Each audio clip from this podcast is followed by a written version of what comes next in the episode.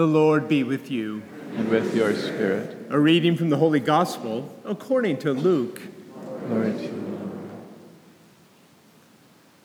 While some spe- people were speaking about how the temple was adorned with costly stones and votive offerings, Jesus said, All that you see here, the days will come when there will not be left a stone upon another stone that will not be thrown down.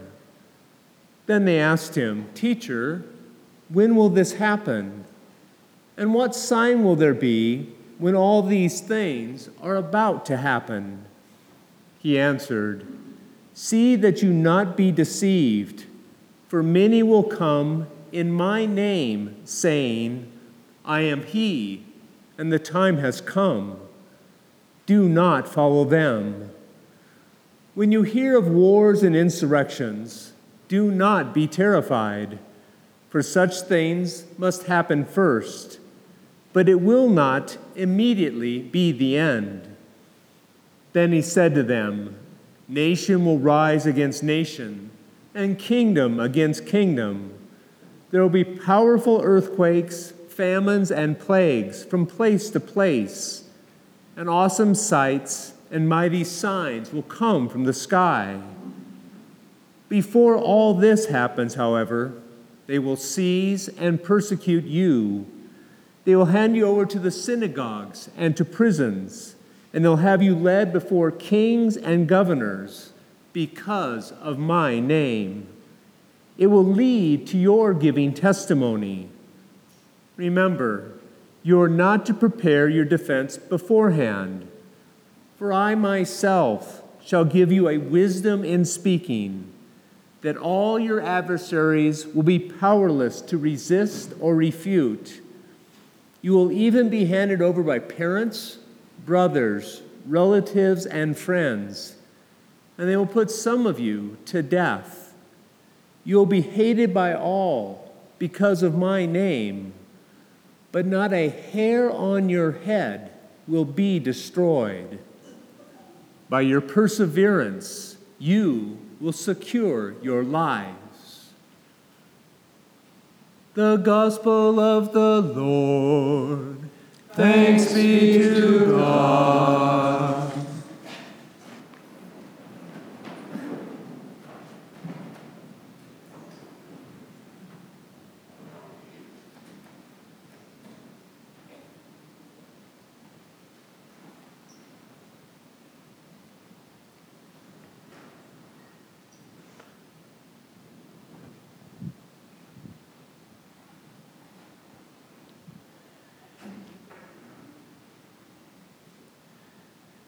The great temple of Jerusalem was really something to behold. You know, here was one of the most magnificent buildings in all of the world, right there in the middle, the heart of Jerusalem, in the middle of a desert. You can imagine can imagine what it was like to be a pilgrim or a visitor coming up from the Mediterranean or coming down through the Jordan Valley and climbing up to the city of Jerusalem and seeing this thing for the first time there in the middle of nothing but rocks and stones and rubble. This magnificent building constructed by Herod the Great himself, built of warm, cream colored limestone, decorated in gold with all kinds of plazas and steps and doors, and it was magnificent. And it was built high on top of the highest point in the city of Jerusalem and there, on a massive foundation that Herod had constructed of massive stones the size of five men, weighing over a hundred tons each, on that foundation, he built this high rise that goes up and up and up. It was magnificent to behold. Anybody seeing the temple of Jerusalem for the first time would have exclaimed, Oh my God, it's so beautiful. Surely this is a building which is going to last forever. And, and then to see it at night, to see it illuminated by hundreds of gas candles and lamps. It would have glowed with an ethereal glow that would have reminded everyone seeing it of its meaning and its purpose. There, past the courtyards, past the steps, past the doors, past the great curtain built, made of, of purple and blue thread and gold. Beyond that great curtain, the Holy of Holies. That small, little, dark place deep within the temple where the very presence of God dwelt. The God who had created the universe in six days, the God who spoke to Abraham, the God who called Moses, the God who manifested himself as a pillar of fire and smoke, leading the Israelites through the desert to the promised land, the God who called Elijah, the God who spoke through the prophets, the God of Israel, the God of the universe. That's where he resided on earth. This temple was the very navel of the world. And surely everyone who saw it would have thought and believed and exclaimed, This is a temple of God that will last forever. It's no accident that in this particular chapter of Luke's gospel, Jesus finds himself with his disciples in Jerusalem, and it's only a short time before the events of Holy Week begin to unfold. And Luke places Jesus and his disciples in close proximity to the great temple of Jerusalem. And while his disciples are admiring, as everyone did, one of the most magnificent buildings of the world, built of limestone and gold with curtains of purple, Jesus is not so sure. Remember, of course, the thing was built by Herod the Great. It's the same Herod that pushed Joseph and Mary and Jesus into Egypt and persecution way back at the beginning of the gospel story. Not the nicest character in the world. But even more than that, Jesus is a wise person. And Jesus knows that this temple has been built by human hands. As magnificent it is, it still is constructed of stone. It still was made by human hands. And nothing made with human hands can last. Eventually, sooner or later, it will fall to the ground. And, and Jesus tells his disciples, well, yes, it's beautiful. Yes, it's magnificent. Yes, it's a holy place. But the day will come when not a stone will be left on a stone. And that was impossible, almost impossible, for those disciples to imagine and know.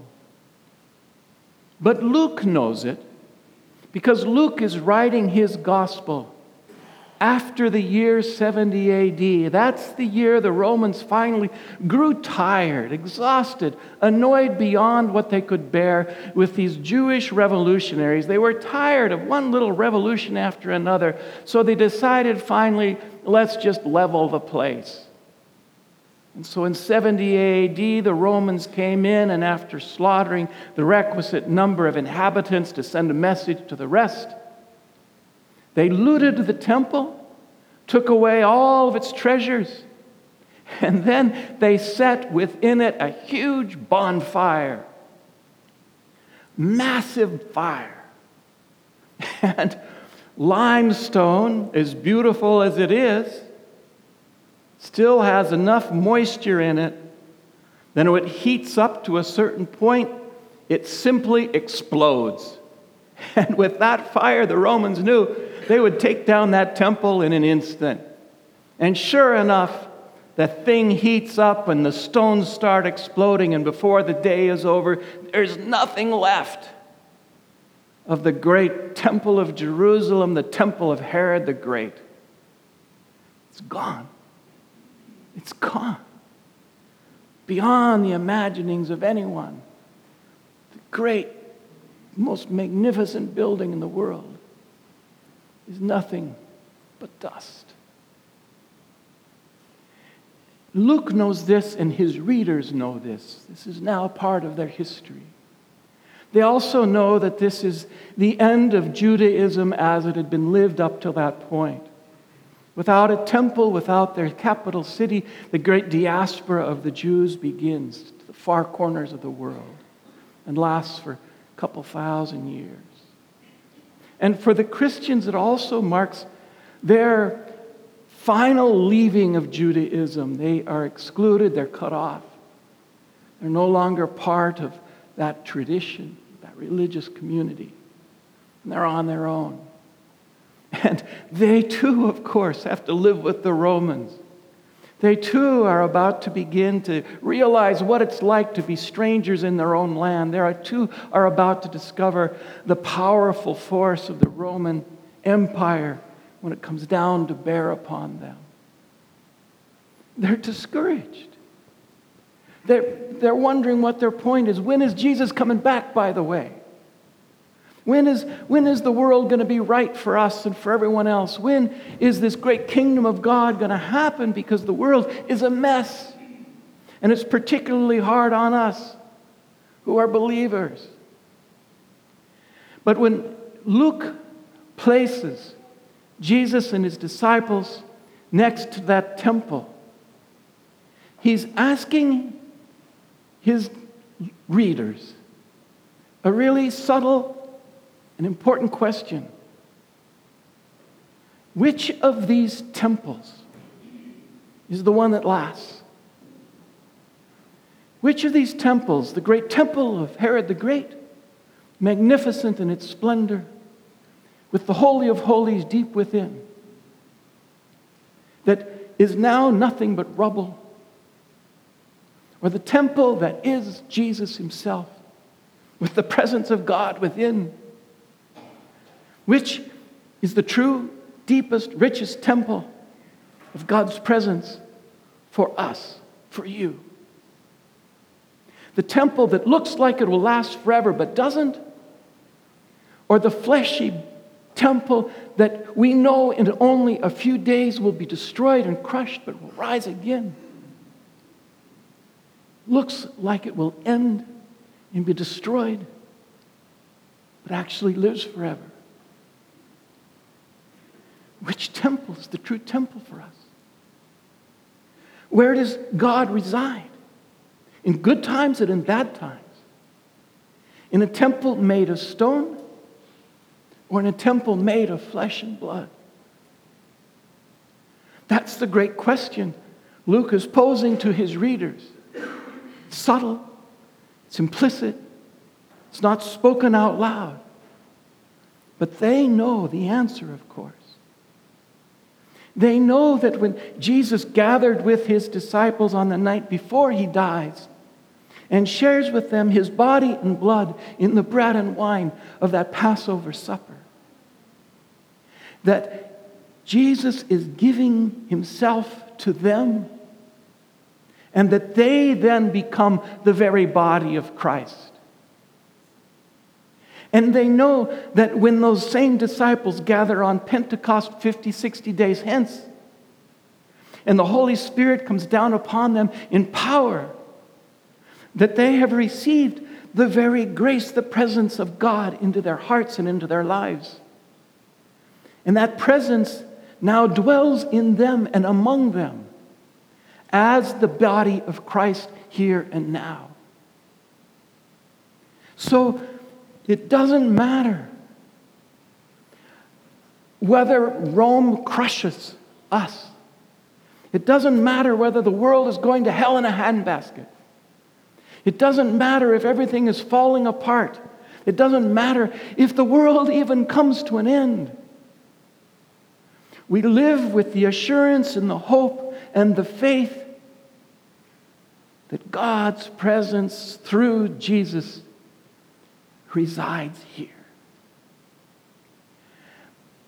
And whether the nations rage, whether the mountains fall, whether the hills turn to dust, Luke proclaims this moment in the gospel that God dwells